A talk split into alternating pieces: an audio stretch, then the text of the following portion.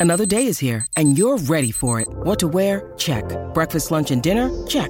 Planning for what's next and how to save for it? That's where Bank of America can help. For your financial to-dos, Bank of America has experts ready to help get you closer to your goals. Get started at one of our local financial centers or 24-7 in our mobile banking app. Find a location near you at bankofamerica.com slash talk to us. What would you like the power to do? Mobile banking requires downloading the app and is only available for select devices. Message and data rates may apply. Bank of America and a member FDIC.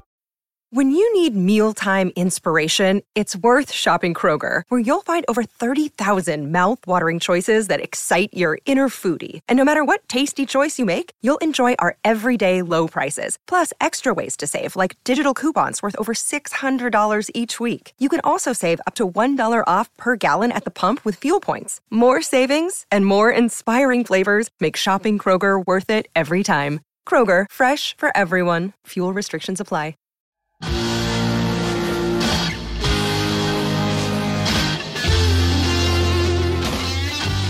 Welcome back, Tiger fans, to Rock M Radio's football podcast. I'm Nate Edwards. It's just me. Uh, this is your your before the Box Score. This is this is the football podcast from Rock M Radio. You know that. It's it's it's a weird time of year. Um, Parker's on assignment back home for winter break, just to take some time off, and be a kid. Um, of course, a bunch of other us are going to be going through the holidays traveling. Uh, I'm going to be going to the game, so that's going to be some extra travel on my end. So it's just it's a tough time right now to kind of figure out schedules. And what we wanted to do was at least give you something, right? You're on the road, you know, you're on your you're on your sled back home for the winter wonderland. Uh, I wanted to give you at least a little something for your ears while you go in the car, uh, traveling with the kids or on the plane, wherever wherever you are. A little bit of Mizzou football podcasting to get you there.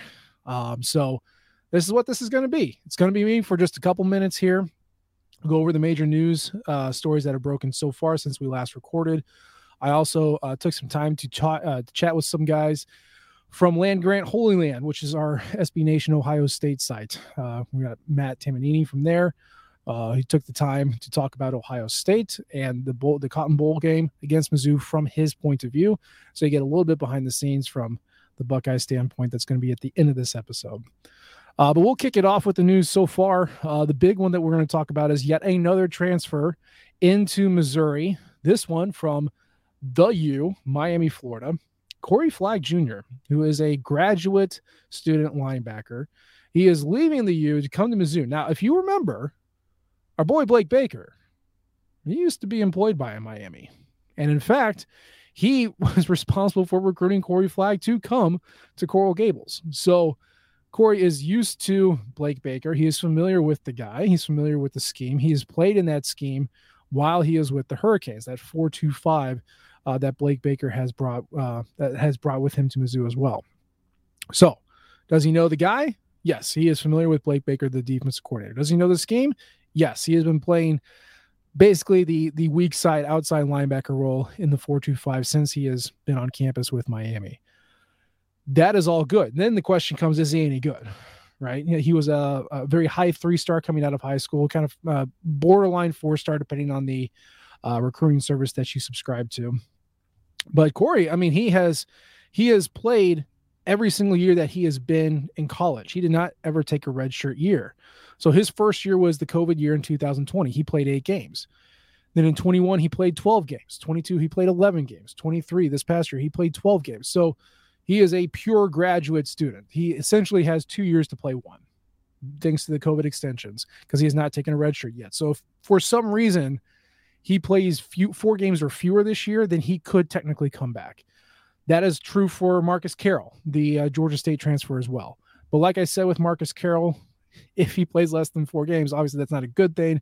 So let's just assume, much like Marcus Carroll, he is a one year rental, except this time he's going to be at the linebacking position. The thing about Corey Flagg is that when he was used with the Hurricanes, he was definitely used as a havoc machine. So if you're thinking, okay, well, what does this mean from roster standpoint? Does that mean Ty'Ron Hopper's for sure gone? That might be. Might be. This might be the insurance for that. Or, you know, maybe, I mean, even if you accept an invite, you know, I don't think that necessarily means you are for sure gone. But uh, if he spurns that invite, decides to come back, I don't know at least that means that you have a backup piece that can that can rotate in at the same time and and spell him. But I think for the coaching staff's purposes and for our purposes, it seems like Corey Flagg was brought in to be the replacement piece for Ty'Ron Hopper, especially since Chuck Hicks earlier today, this is Friday the 22nd, came out and said that he was definitely coming back for his seventh year. So uh, we are assuming that Hopper is gone and Flagg is going to be his replacement. Flagg is a havoc monster, just like Hopper was. He has 1,531 snaps in his career. He's made 160 tackles. 21 of those were for loss. He's got five and a half sacks, 28 run stuffs, five passes broken up, an interception, and a forced fumble. This dude likes to get after it. Um, when I was watching Miami highlights, he would mostly line up as an outside linebacker, kind of like a weak side guy. Sometimes he'd be strong side or or that inside linebacker spot. He even lined up a couple of times that I saw as like a hand in the dirt edge rusher. So like that's that's he likes to bring pressure. And Miami used him to do so. Now, the reason why he's in the portal is that his usage was dwindling as time went on. Uh, he had 557 snaps in that 2021 sophomore year, and then 418 in 2022. And that went down to 369 snaps in 2023. I couldn't tell if he was injured or if someone had usurped him, but his usage had gone down. His old DCs at Missouri having a great time and they needed a linebacker. It made a ton of sense. So I don't know how we're going to see him. I don't know how Blake Baker wants to use him, but he is a guy not only uh, just in size but in style uh, that Ty'Ron Hopper can be. And he seems to be that replacement uh, on the outside, the, the weak side linebacker spot, uh, a guy who can bring havoc and bring a ton of experience, uh, first and foremost, uh, to a linebacking corps that was definitely going to need it. So that's good. We've talked about Blake Baker. Let's talk about the coordinators because that's the second big news item that's hit this past week. Both Kirby Moore and Blaker, Blake Baker were extended. Uh, their contracts were extended. Now, the details have not come out yet. I have not seen them. Again, it's the 22nd, it's the morning of the 22nd. I have not seen that yet. But as Eli Drinkwitz promised, he said, keep your eyes on the social media. We might be releasing something soon. And lo and behold, both Kirby and Blake had their contracts extended. This is good. This, this is obviously a good thing. I know Kirby Moore's name was batted around for uh, the head coaching position at Boise, which Boise was never really truly considering him. They were considering his brother a lot more than him. Uh, a lot of people in the industry thought that for Kirby as a head coach, he needs a little bit more seasoning as an OC. So if he were to leave, it'd be probably for another coordinator job, at least for the open jobs that were on the market this year. They all felt he needed some more time. Blake Baker, on the other hand, has been a coordinator and a position coach for a very long time, certainly longer than Kirby Moore his alma mater is Tulane. Now, you can't just say, oh, this dude went to this school, therefore he will always consider that job as his dream job. That's just not the case. Think about you. Would you want to go work for Mizzou or would whatever your particular alma mater is? I mean, it's work. Doesn't that lessen the thought of and the joy of, of being at your college a little bit even if it is uh, you know you, something that that's that's true to your heart and working for something that's close to your heart it can still ruin it. So i i would not say that just because someone is an alum uh, means that they're an ironclad lock to then go back and coach you know that school's football team. However blake baker's name was thrown around for the open Tulane job once willie fritz went to houston. Obviously he did not go uh, Jon Sumrall is going to be the the head coach there. But this is important. Um, you know, the ghost of BK is telling me right now that you want your coordinators to go on to head coaching jobs or better OC jobs. And even Eli Drinkwitz said that earlier this year. He said, I don't want my guys to leave for lateral positions. You know, meaning a position coach at a Power Five program, going to another one of those. You know, being a coordinator at Mizzou and then going to be a coordinator at like, I don't know, South Carolina, you know, or Oklahoma State. Like he doesn't want lateral moves. He wants his guys, he wants his staff to take the position that they're in and go to a position that is better than where they currently are. So, like, think of a Jacob Peeler becoming an OC somewhere, you know, Blake Baker or Kirby Moore becoming a head coach somewhere, or hell, you know, Al Pogue becoming a head coach somewhere. Like, you want them to go somewhere where the job is a higher title. That's what he wants. And of course, BK would tell you that's a good thing. And I would tell you the same thing. It is a good thing. When you are recruiting students, when you're recruiting athletes, you say, hey, when you come to Mizzou, we're going to make you so good. We're going to put you on such a good team that you're going to be able to get drafted, right? That's your job. We're going to get you your first job out of school. because that's what we do. We put uh, we, we place guys in jobs. We're job placement school. That's what that's our program. That's our football team. We get you in the NFL. Same thing for coaches. Eli Drinkwitz goes out there and he pitches, you know, a position coach at Mizzou or a coordinator at Mizzou. He says, "Look, man, you come here, you you run my stuff, my program. I'm going to get you a head job. I'm going to get you a G5 coaching job. I'm going to get you a Ohio State, Texas, USC coordinator job. Like that's that's what you're going to get when you come with me. Because as much as we want coordinators and position coaches to to work and stay here for their entire life, like Gary Pinkel spoiled us, at the end of the day, that's just not realistic. And as Clemson has showed us, it's actually good to move some of those guys out and get new blood into the system so you can stay relevant and stay and stay current with what the current football mind is. So it is a good thing, though. I say all that to say it's a good thing that they're holding on to Kirby and Blake because this will be Blake's third year. This will be Kirby's second year. And boy, Mizzou is returning a lot. And they had the potential, the potential to return even more than what we already think they are obviously I'm, I'm privy to some rumors, but you know who knows what it's going to be. But even even then, you're returning your quarterback, you're returning a good chunk of your offensive line, you're returning almost every receiver. On defense, yeah, you're getting some restarts on the interior, but you still have some guys coming back. Your secondary, you know, it seems like there's not going to be a huge drop off. And from the portal, you're bringing in some huge additions the statement Missouri's making, I said it the last show, I'll say here, the, the, statement that Missouri is making, both with their investment in their coordinators, their investment in the portal, and how they're bringing guys in, is that we are making a run for this new expanded 12 team playoff now. Not two years from now, not three years from now, not maybe.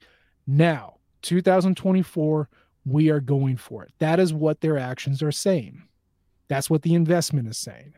So locking down your coordinators for another year, keeping that familiarity, even if that means that the opposition has a year of tape on these guys, keeping that the same, bringing back those starters, those older starters, that experience.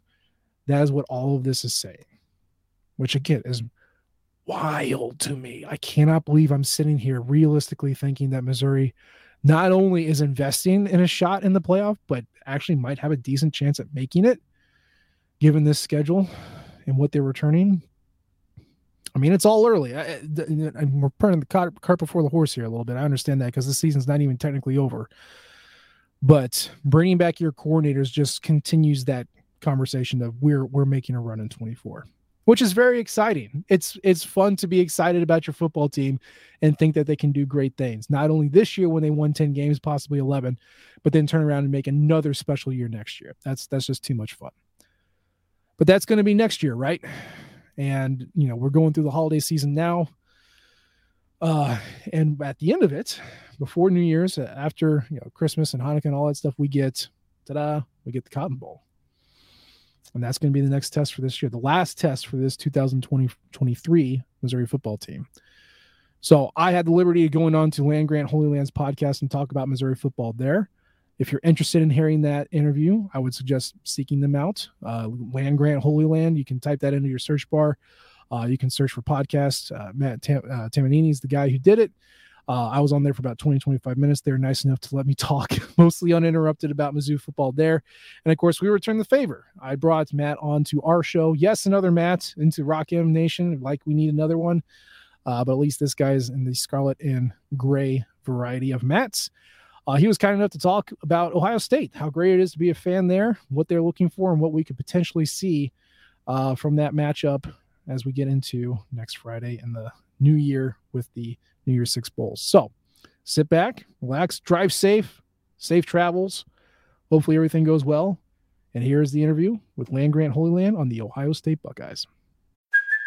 Hey, it's Kaley Cuoco for Priceline. Ready to go to your happy place for a happy price? Well, why didn't you say so? Just download the Priceline app right now and save up to 60% on hotels. So, whether it's Cousin Kevin's Kazoo concert in Kansas City, go Kevin, or Becky's Bachelorette Bash in Bermuda, you never have to miss a trip ever again. So, download the Priceline app today. Your savings are waiting.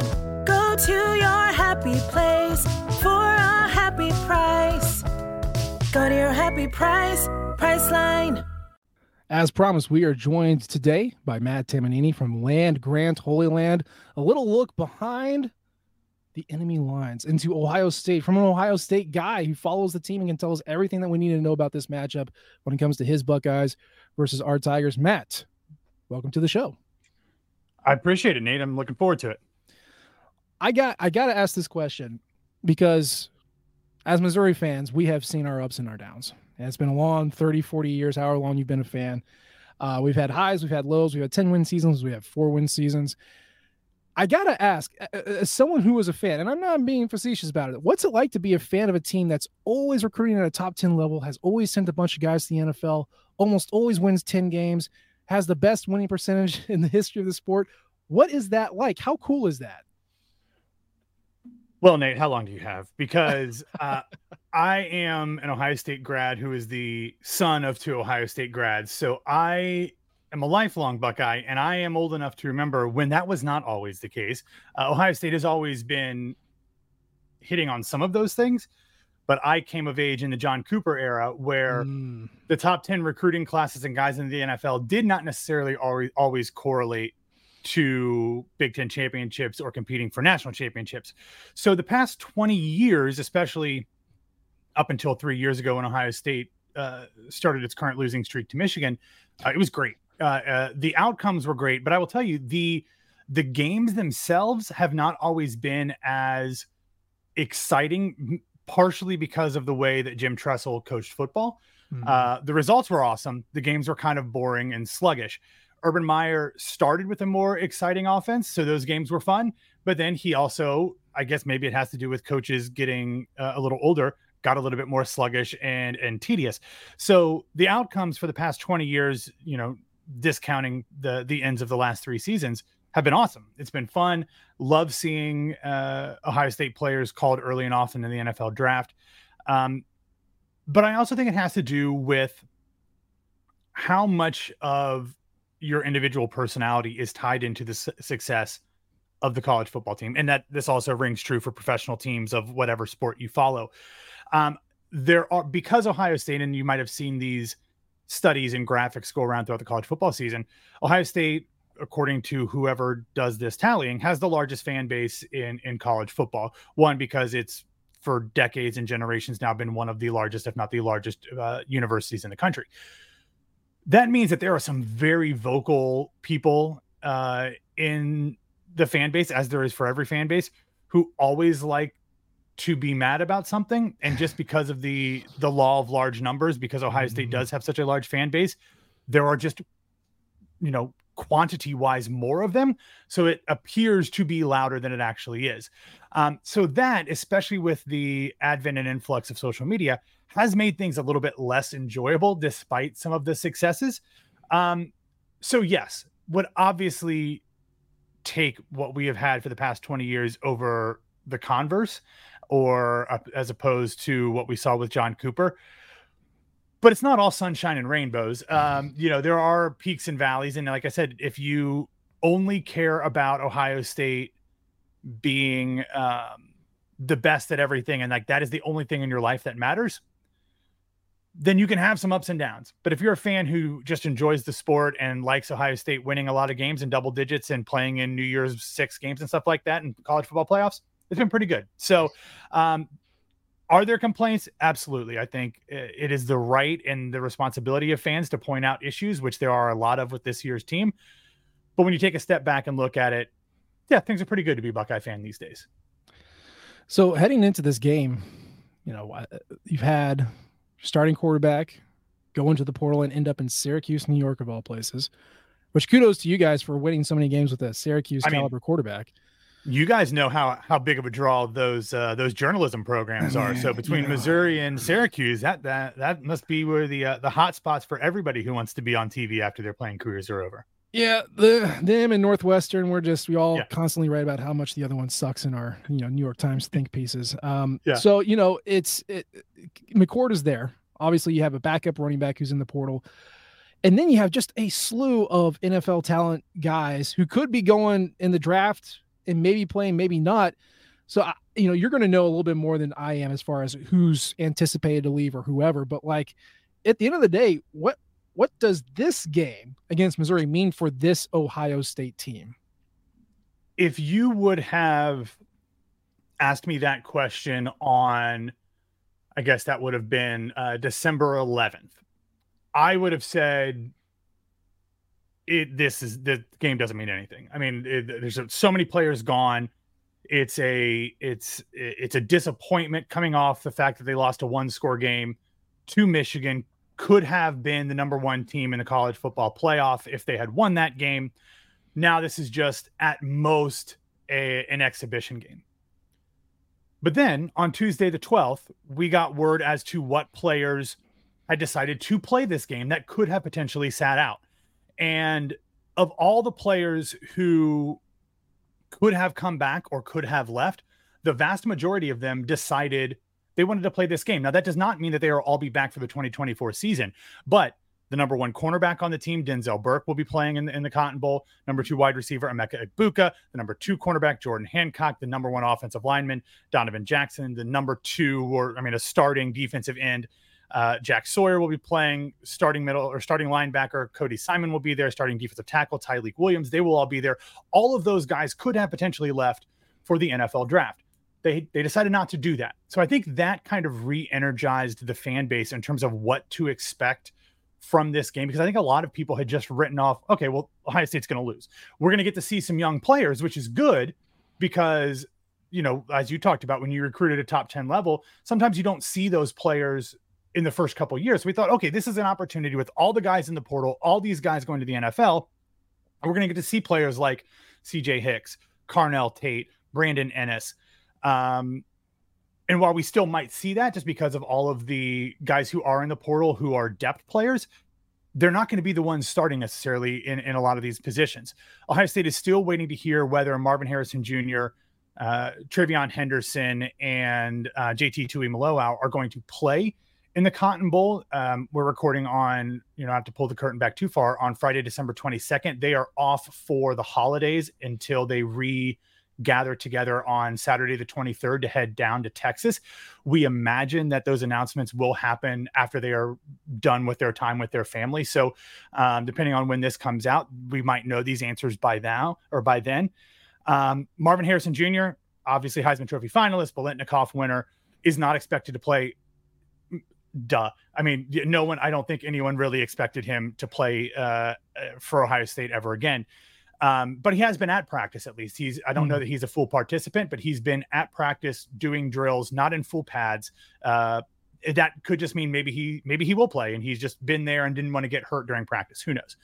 But TreVeyon Henderson and JT Tuimoloau, who are both guys who could be first round or second round picks, I think the lean is that they're going to play in this game, huh. which would be huge for TreVeyon Henderson because, as you mentioned, uh, Chip Trayanum uh, is a was the number two running back this season. He is in the portal. Uh, Evan Pryor, who was the number four running back, is in the portal. Miyan Williams, who was the code backup running back this season. He's going to the NFL, but he had season ending surgery uh, back in, in November.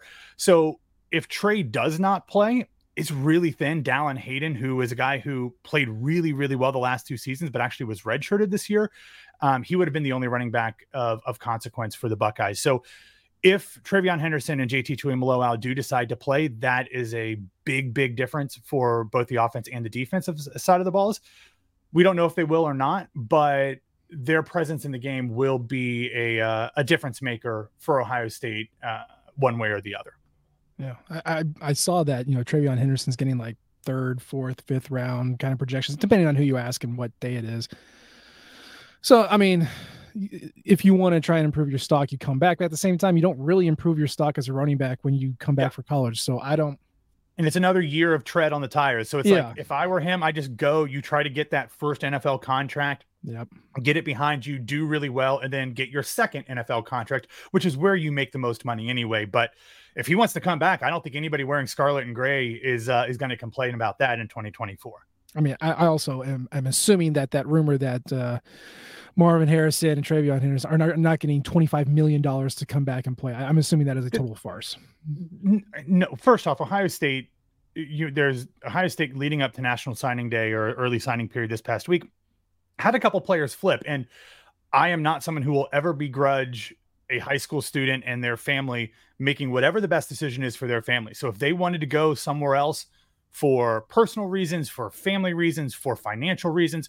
If they just like the weather better, go where you want to be. I I am never going to be mad about anybody leaving a school to go somewhere else if it's a better fit. But a lot of the the conjecture and reports about that were that Ohio State's NIL money has not necessarily lived up to other schools, specifically when it comes to incoming freshmen. Ohio State prefers to allocate as much of its NIL money as possible to returners. Mm-hmm. One, because I think it's one of the investments like you have a little bit of a better idea as to what they're capable of. Um, despite that fact, I cannot imagine $25 million going to uh, a player. If you get that, I mean, look, Marvin Harrison Jr. is in a situation different than almost anybody else in this draft class because of who his dad is. Yeah. Like, who knows how much money he is going to get from his dad or whatever. But just from a generational wealth standpoint, like he is in a much different situation. If he wants to come back, if money is not a, a, an issue for him, of all the guys that could potentially go in the top 10, 15 in the draft, he's probably in a different position because his dad is an NFL Hall of Famer. Right. But still, $25 million is probably not going to happen. And he, he would be foolish to turn down guaranteed $30 million plus plus endorsements if yeah. he is a first, you know, top five pick.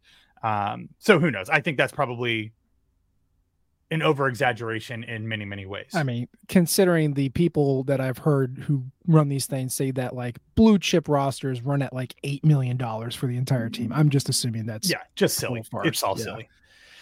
Anyway, so obviously Kyle McCord is now an orange man. Well, no, orange, orange quarterback. Just an orange. He's yeah, an, he's orange. An orange maybe maybe a clementine. Hey, knows? there you go. yeah. uh, he's gone. He's not playing, and so I'm assuming it's going to be Devin Brown because he's kind of yes. been the only other quarterback that's taken snaps this year. Um, I you know I took a look at the few games that he was in, and and he's, he's a he's a redshirt freshman. Uh, I think he's you know he's run 16 times from non-sack wise for 46 yards and and thrown 22 passes with a 54% completion rating small, small, tiny sample sizes. I have no idea what to make of this. How much does the offense change when he is in charge? It's interesting because coming into the season, Devin Brown and Kyle McCord, I mean, uh, actually went into the season not officially having a starter named. I mean, Kyle, because he was the older player, everyone kind of assumed that it was his job. And, and that's the way it mostly played out. He started the first two games, but Ryan Day continued to say that, like, He's not naming a starter. Both guys will play. Devin Brown is younger, has a bigger upside than Kyle McCord ever did. But the problem is, is that Kyle was somebody who you could probably rely on to not make bad decisions. Sure. And Devin, like a lot of younger players are, had a tendency to try to force throws, to fumble the ball, to throw interceptions. Um, but that was in the fall. That was in August. In September, has there been progress made between now and then? Who knows? We started to see Devin get a little bit more playing time as the season went on, not necessarily as a thrower, but in short yardage and uh, red zone situations, coming in as a run threat. And that is somewhere where he has a little bit more explosiveness than Kyle did. He is a much more athletic guy in the pocket. Kyle is for not necessarily having a ton of opportunities, is still a really good athlete, and I think he's going to do well in Syracuse. Um, but Devin's more of a, a, traditional kind of scrambler. He likes to move the pocket, but he actually uh, got hurt and didn't play the you know the last six weeks of the season uh, because he hurt himself in a goal line push. Mm. Uh, I think against Penn State. Um, he is expected to be completely healthy. I, look, I, he looked bad in the times that he played as like a thrower early in the season. He looked better as a runner. He looked a little bit more competent. He did actually have some opportunities to throw in those goal line situations, and he looked fine. We don't get to see practice, so we don't know if there has been other progress made. Do I go into this game thinking Devin Brand is going to like set the world on fire? No, but like it could happen. Like, I mean, who knows? Bowl games are weird. Um, and he, and it, you know, even if Marv's not there, if you've got TreVeyon Henderson in the backfield. You still have Emeka Egbuka to throw to. You've got uh, a five star uh, Carnell Tate is a true freshman who's probably going to be the number two wide receiver in this game. So like he's going to have weapons, but I, you know the offense will probably change a little bit just because they might allow him to do some things with his legs, um, especially if you know some of those those weapons aren't there. But I don't expect him to set the world on fire. I don't expect him to come out and be CJ Stroud or Justin Fields or or Dwayne Haskins.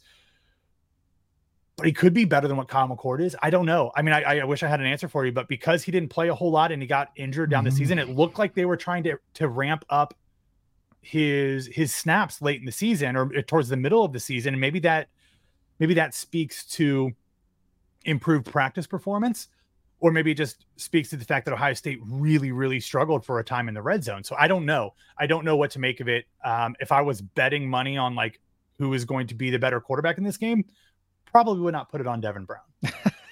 well, here's the thing: Missouri, Missouri fans can mark their time in their fandom like rains on a tree with curses. Uh, we got the north end zone curse. You know, we we talk about that one all the time. We talk about the fifth down, but Missouri in a losing effort against the backup quarterback is a just nightmare scenario that occurs time and time again. It almost happened again this year against Florida when this kid Max Brown came in once Graham Mertz went down and just just zone just zone read us to death and almost won the game. So that is my nightmare scenario where Devin Brown comes in, TreVeyon Henderson decides to play, and you all just run it 50 times between the two of them, and we can't stop it what is the realistic uh, opportunity of that happening?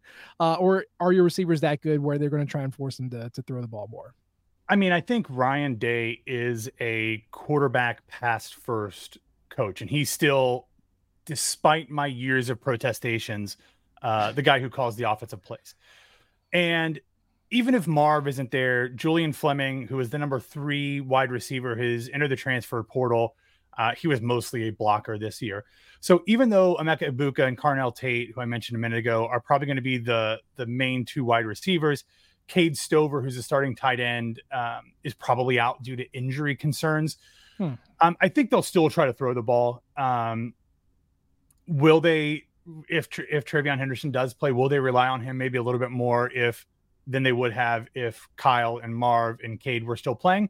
Probably, and they should. I mean, Marvin or um, uh, TreVeyon Henderson went from the first half of the season kind of being banged up and looking like a guy who maybe never would reach the potential that he showed as a true freshman a couple seasons ago to legitimately in my mind if he had played the way he did in the back half of the season for the entire season probably would have been a better Heisman trophy candidate than Marvin Harrison Jr. was. Wow. So, will they give him the opportunities to run the ball if he plays? Yeah, probably. Um, will that mean that they will you know, throw the ball less than 20 times? Probably not. I mean, I think that just Ryan Day would go into hives and convulsions if they didn't throw the ball that much. Um, so I would expect them to still be fairly balanced. They've done a really good job this season of having a good run pass balance uh, on offense. That's not something they had in the past when they had quarterbacks like Haskins, Fields, and Stroud. So maybe just because the quarterback and now perhaps quarterbacks have not been at that level. That's been something that they've been able to focus on a little bit more, but that's always the goal of the offense. So I don't expect that to change too too much unless Devin goes in and just looks absolutely horrendous and throws, you know, picks on three of the first four drives or something like that. Sure. So it sounds like you you think that Marvin Harrison will not be playing in this game, but obviously, uh, sitting here on Friday the twenty second, we have not heard anything Correct. official yet.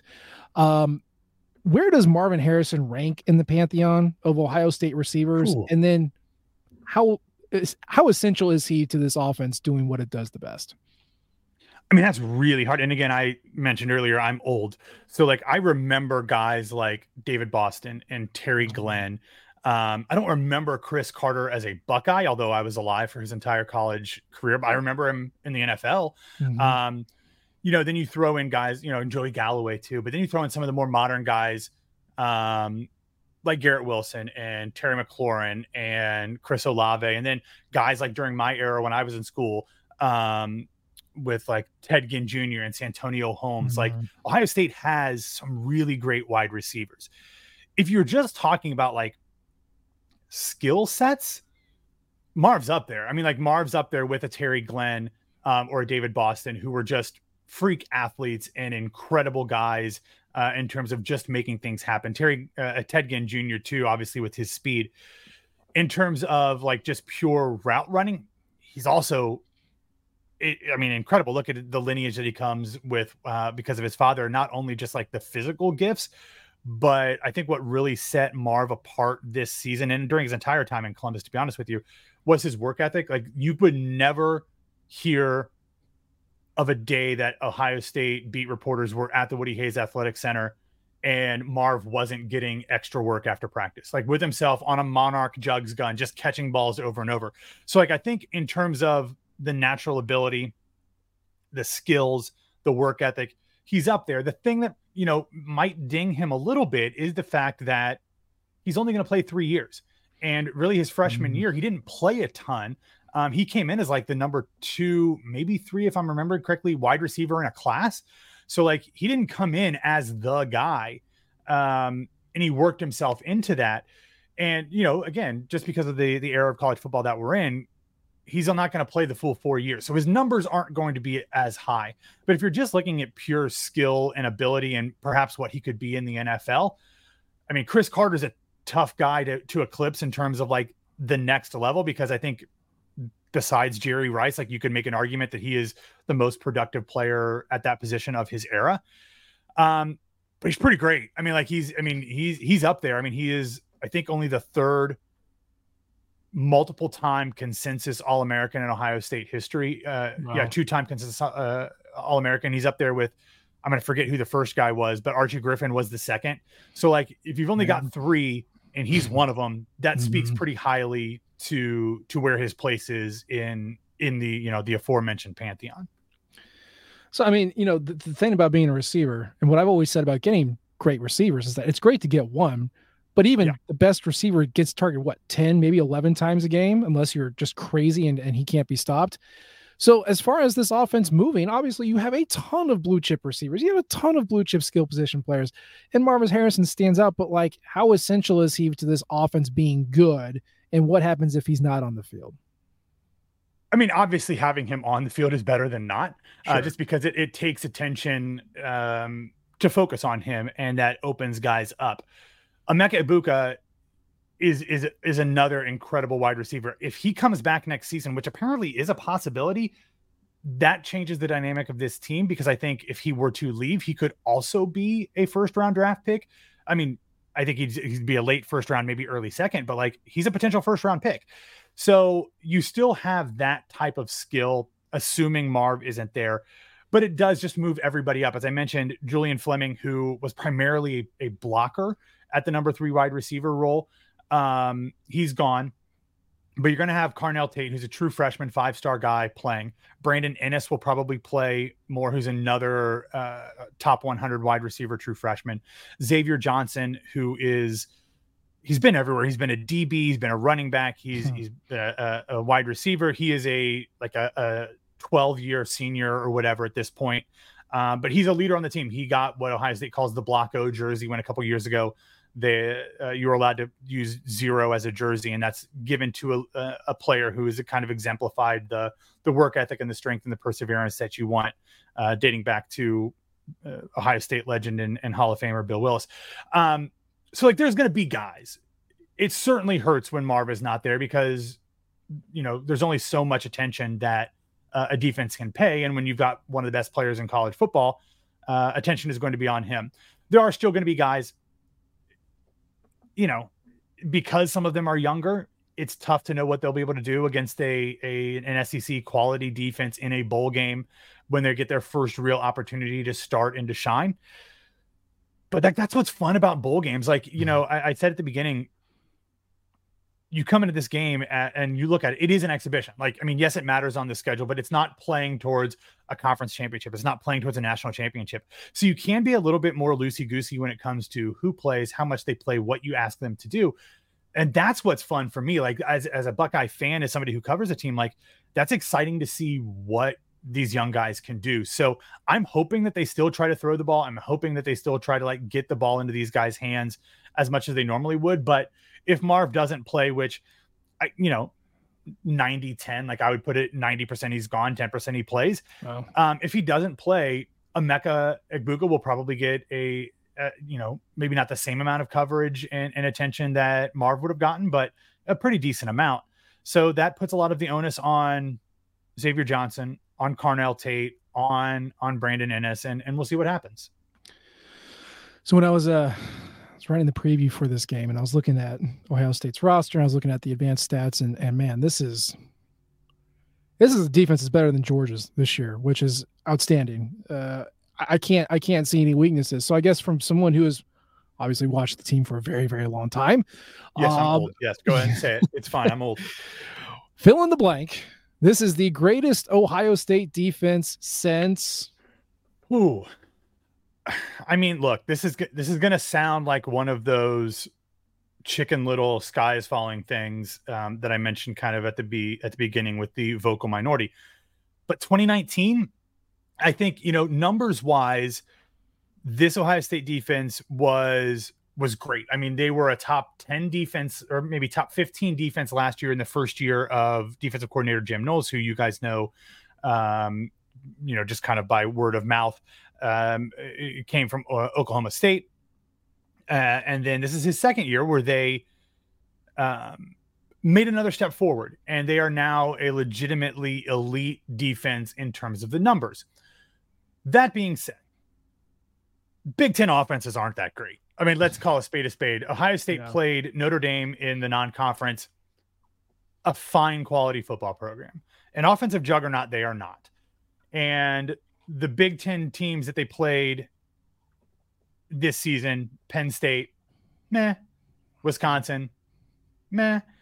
You know, Michigan was, you know, the uh, uh, they're the number one team in the country, the best team they played on both offense and defense, and like they scored 30 points uh, against Ohio State, which was pretty impressive. Um, and Ohio State just kind of struggled in some areas to like, you know, in the red zone and, and things like that. So I, I don't know what to make of them. I, I think that it is a very good regular season defense, a, a potentially great defense. They are number two in like points allowed per game nationally behind only Michigan. Um, they're like number three in total yardage as I'm looking kind of through these stats. They're number one in passing defense. Um, they're a little ways down in, in rushing defense, like 24 or something. So like they're really, really good. But I don't know whether to say that that's because they are an elite defense or the offensive they played have been average at best. So um, we'll see. Maybe that's because I'm jaded and and spoiled as an Ohio State fan. But coming off of, you know, since Ryan Day took over in 2019, they had a, a, an elite defense in 2019. Jeff Hafley was the defensive coordinator. He played or he coached at Ohio State for one year. Then he went to become and also ran head coach at Boston College. Since then, the um, the defense have kind of sucked. I mean, they've been bad. And then they bring in Jim Knowles in 2022, improves, another improvement here. I, but I just don't know that I see a team that I trust like I trust some of those Jim Tressel silver bullet defenses. So they're good. They're a very good defense. I, I trust them against Big Ten offenses. Do I trust them against someone else? I, who knows? I, I don't know. So tell me, tell me a little bit about this team because obviously you've got you know, you got uh, 12 games in the bag as like evidence of how they've played so far. At the end of the day, what does this offense want to do when they're playing comfortably, when they're playing happily? And what does this defense want to do when they are playing comfortably and they're playing happily? I'll start on defense because I think that's a little bit easier to to dive into. In 2022, it, like I said, it was a good defense, but their bugaboo was giving up chunk plays. They gave up way too many. And against Michigan in 2022, they had like six plays of over 50 yards, four over 75 yards. It was a it was atrocious. That was because Jim Knowles liked liked to to blitz, he liked to bring pressure, but he completely kind of changed his point of view for this season. And Ohio State, I don't have the numbers in front of me, but going into the final game of the regular season was like the only team in the country to only give up one play of 40 yards or more, and it was on a fumblerooski to Rutgers. So like they, Man. yeah, I mean, and whatever, good, good for Greg Schiano. Yeah. Um, but their goal is going to be to keep things in front of them. Um, a lot of people have used the term bend but don't break, and and I understand why because especially early in the season they were giving up eight, six, four, and then they get to the red zone and then they would shut them down and either you know get a turnover or, or force a field goal or whatever. But through the course of the season, that there really wasn't much bending. I mean, it, they really just were keeping things to like three, four, two, punt. And again, a lot of that can be attributed to the fact that that Big Ten offenses suck. But um, that's going to be what they want to do. They want to keep everything in front of them. They don't want to get beat over the top, and and that's the way they're going to go. On offense, like all offensive coaches do, they they always preach balance, offense, defense, or I'm sorry, not offense, uh, um, run, pass. They want to make sure that they are doing both things equally well. With Kyle McCord, though, like you you actually had to do it. Like when you had CJ Stroud or Justin Fields or Dwayne Haskins, who were all first round NFL draft picks, and you know all set their own various records in terms of Big Ten and Ohio State football. Um, you were able to just throw the ball. I mean, and really just do whatever you wanted from a passing perspective. That wasn't the case this season. And I don't know what they're going to do with Devin Brown. So I think what they're going to try to do is is run the ball on early downs, get ahead of the chains, and then let Devin kind of make decisions on third down. Whether that means he's going to get a, you know, a route tree that kind of gives him some different options. If it's going to be run pass options, if he's going to be able to scramble on his own, they're going to want to try to to minimize the number of yards that he has to pick up in late down situations. I think if TreVeyon Henderson plays, that's a huge advantage to that because you can run him on first down, pick up four yards. You're in second and manageable. Uh, you get a couple more either from him or on a scramble or on uh, some sort of screen pass and and you're in a good situation. So I think it's going to be about early down conversions and yardage for Ohio State because like I said, their starting quarterback and the number one wide receiver are not going to be there, almost certainly for the uh, for the wide receiver, but definitely for the quarterback. So if they're able to do some some good stuff on early downs, I think that is probably going to be the main goal. And then after that is just figuring out what the sticks tell them they're capable of doing. All right, we'll get you out of here on a prediction, and you can you can predict whatever you want. You gave me uh, the the the looseness on your show to kind of go with that with okay. any direction I want. So if it is a score, knock yourself out. If it's a scenario, what what give me something that you think is going to happen in this game. Okay, I imagine that Ohio State is going to come out much more amped up than probably the majority of the fan base. And I think that's going to be a surprise for folks who have kind of slept walk through the past month because after losing for the third time to Michigan, like a lot of the fan base was just kind of like, I'm over it.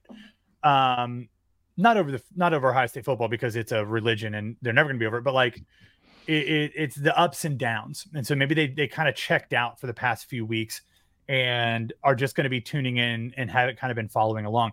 But I think this team is is amped. Like I think they're ready. I think they're looking forward to this game. I think they want to prove something. I think they want to end this season on a high note. They have not been able to do that for a couple years, and I think they want to make sure that that whoever leaves leaves on a positive uh, uh, leaves on a positive note. Like I said, I don't know what's going to happen on offense, but I do expect the defense to to play well, especially if JT Tuimoloau uh, starts and, and plays. That will essentially give you the majority of the starters who are healthy that will be there. I mean, the defense will be the defense aside from any injuries. So I, I imagine Ohio State's defense will pose a, a fairly decent test for a fairly well balanced Missouri offense.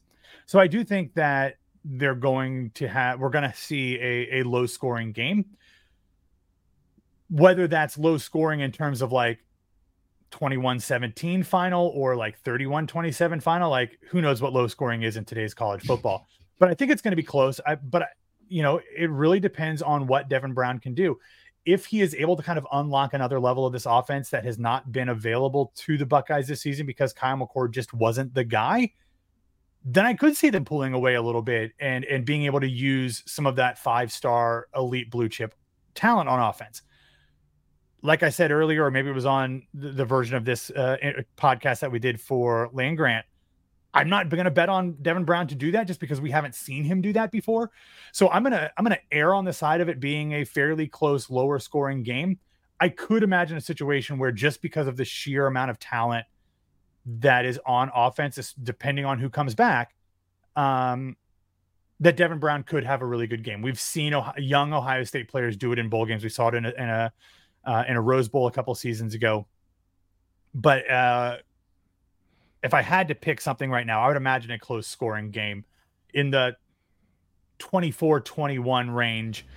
And I'll take Ohio State because look at the shirt and the hat I'm wearing. Of course, I'm picking Ohio State. Sure. But like I, you know, no situ no scenario in this game would surprise me other than perhaps Ohio State's defense getting run off the field. And that's has nothing to do with Missouri's offense because as we talked about on our side, like I think they're a really good balanced offense.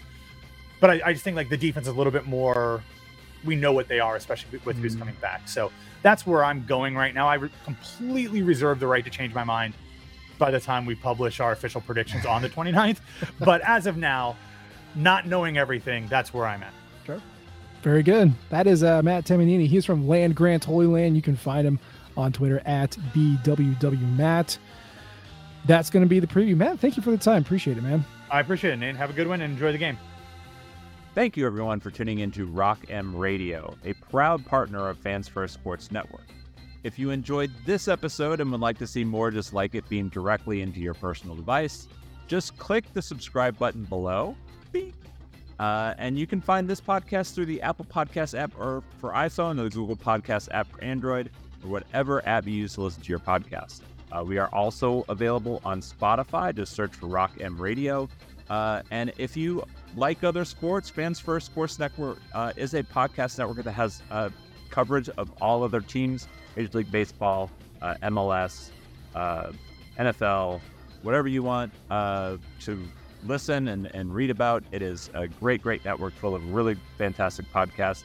So look them up and subscribe uh, to any and all of those podcasts. Uh, Rock M Radio will be back with more episodes coming soon. Thanks.